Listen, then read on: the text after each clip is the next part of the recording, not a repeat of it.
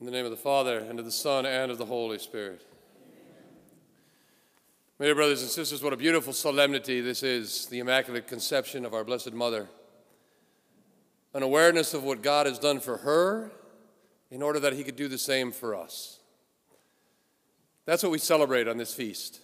Mary is the model for every Christian of how to live a life for God, how to strive to live free of sin and full of grace. The very first reading we had today reminded us of the original sin. No? God had given Adam and Eve one command don't eat of that one tree. And we could, you know, people get into arguments about what kind of a tree it was and all that, and that's all ridiculous. The idea of this story, this that God is telling us through the scriptures, is that He is the creator of all things, that we have been created out of love by Him, and He has given us a free will to correspond to that love freely. Not forced, not like robots. That's why there's the option. That's why there's this command. You can have eat of everything, but just don't eat of that. In other words, recognize me as your God. Recognize that I am your creator. Do not put yourself before your God. Because that's what sin does. It puts God behind and me in front. And so there's the option. You see, God doesn't want us to love Him forced, He wants our love to be freely given, as His is freely given to us. And so the original sin is that humanity, here in the names of Adam and Eve, but well, we actually could put our own as well, right? Humanity chose itself over God. The fruit looked satisfying to the eye and good to the taste, so instead of obeying God and recognizing Him as the Creator and saying, I will love you first, Lord, I said, hmm, let me satisfy myself. Isn't that what every sin is? It, it proposes itself as a satisfaction and then leaves us empty and anguished. And so, original sin is what the Lord then said okay, you chose wrong. I'm not going to condemn you, but I'm going to send someone to save you. No? That's why we have this prophecy, the very first prophecy in the Old Testament of the coming of the Savior. Behold, you have done this. You shall be banned from all the animals, from all the wild creatures. On your belly you shall crawl, and the dirt shall you eat all the days of your life. I will put enmity between you and the woman, and between her offspring and yours. He will strike your head while you strike at his heel. That, Genesis 3:15, is called the proto-evangelium, the, the first gospel, the announcement of the coming of the Savior through a woman.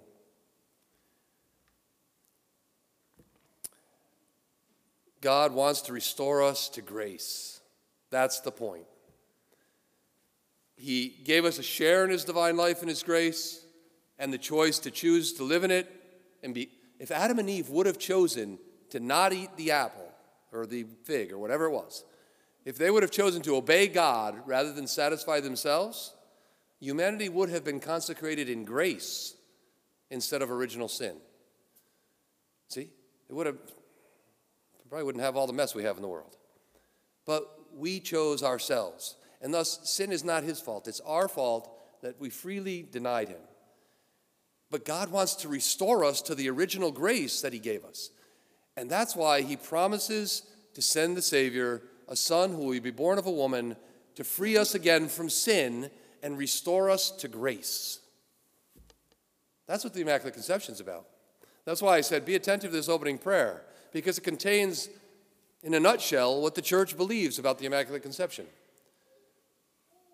Because did God come to save everyone in his son Jesus? Yes. Well, if Mary had no sin, then she didn't need to be saved, right? Wrong. Mary, too, was saved by God through Jesus through his death on the cross. But God applied to her the grace of salvation in prevision of what was going to happen. So it's not like Mary was free of being saved. No, she was saved, but just in provision, God preserved her so that he could come through her into the world. And he preserved her from sin in her conception, immaculate conception, when she was conceived. She was conceived without original sin, which we are all conceived with, because we are born into a fallen human nature. But why did God do this? He preserved her in provision of what? Of what He wanted to give you. The very same thing He gave to her, He wants to give you. That's what this Immaculate Conception of Mary is about. God giving her that grace of salvation in order for Him to give that grace of salvation to all of the world through the death and resurrection of His Son, Jesus Christ. It's a beautiful mystery. You see, when the angel comes down here to Mary and says, Hail, full of grace. In order to be full, something cannot have anything that would say, you know, one more drop. It's missing something. You know, if it's full, it's complete. It's, there can be nothing in, else in the way. So that's why Mary is full of grace. She's without any sin, immaculate. On your day of baptism, when you received from God the grace of being cleansed of your original sin, and if you were baptized as an adult, of any actual personal sins you may have had, in that very instant that the priest finished saying, George, or whatever your name is, Mary, whatever, I baptize you in the name of the Father, and of the Son, and of the Holy Spirit. In that instant, the angel of the Lord could say to you, Hail, full of grace. You have been restored to what was lost. What I preserved my mother so that I could come into the world to give it to you, I'm now allowing you to share in that same grace she received in provision of this mystery. And so, the beautiful thing about Mary is that she stayed in grace. Sadly, we fall out of it often, and we need to come back. That's why, thanks be to God, He gave us confession so after baptism, we can, we can wash off the dirt that we keep piling up on ourselves because of our sinfulness. Yeah? But Mary said yes and did yes her whole life. She was exceptional. She's a model for us of how we should fight against sin. It doesn't mean she wasn't tempted, it doesn't mean it was easy. The last line of this gospel is very telling. You know, Mary says, Behold, I am the handmaid of the Lord. May it be done unto me according to your word. In other words, I'm not a proud person that thinks, okay, you want me to do that? I'll go do it. No. Lord, here I am. Whatever you want, you do it, okay? Humility. that's Mary. And then it says this phrase Then the angel departed from her. Now, it wasn't easy for Mary to then have to go to Bethlehem to give birth, flee to Egypt, no, come back to Nazareth, no, see her son almost thrown off a cliff in Nazareth when he comes back to preach to them, uh, suffer all the things she suffered with him throughout his life, and then watch him die on a cross, crucified, knowing this is the Messiah, the Son of God. No, and yet never doubted. Here, when she says, How can this be? In other words, explain to me what I need to do. I don't know, man. I'm already betrothed to Joseph, and otherwise, logically, like, that could be the way you want this done. Is that the way you want that done? No. God will overshadow you with His Spirit, and you will conceive, and the one conceived with you will be called the Son of the Most High. This miraculous birth of Jesus through the Immaculate Mary. It's a mystery of love, of God's grace, because He wants to restore all of humanity back to what He meant it to have from the first moment of creation. God wants this for you, for me, for our Christian brothers that have separated from the full unity of the church, from the agnostics that don't believe in anything, or the atheists who say they don't believe in God, but they have to deny Him to not believe in Him, from you know, the Muslims to the Jews to the, to the Arabs to the, to the Hindus to all of humanity. He has sent his son. He wants to restore all of us to that original state, that state of grace. And thus, he preserved his mother from sin in order to come into the world to give back to all what he gave to her in provision of this mystery. It's a marvelous thing. It's something we should contemplate more often, not just once a year. No. God wants me to live in grace.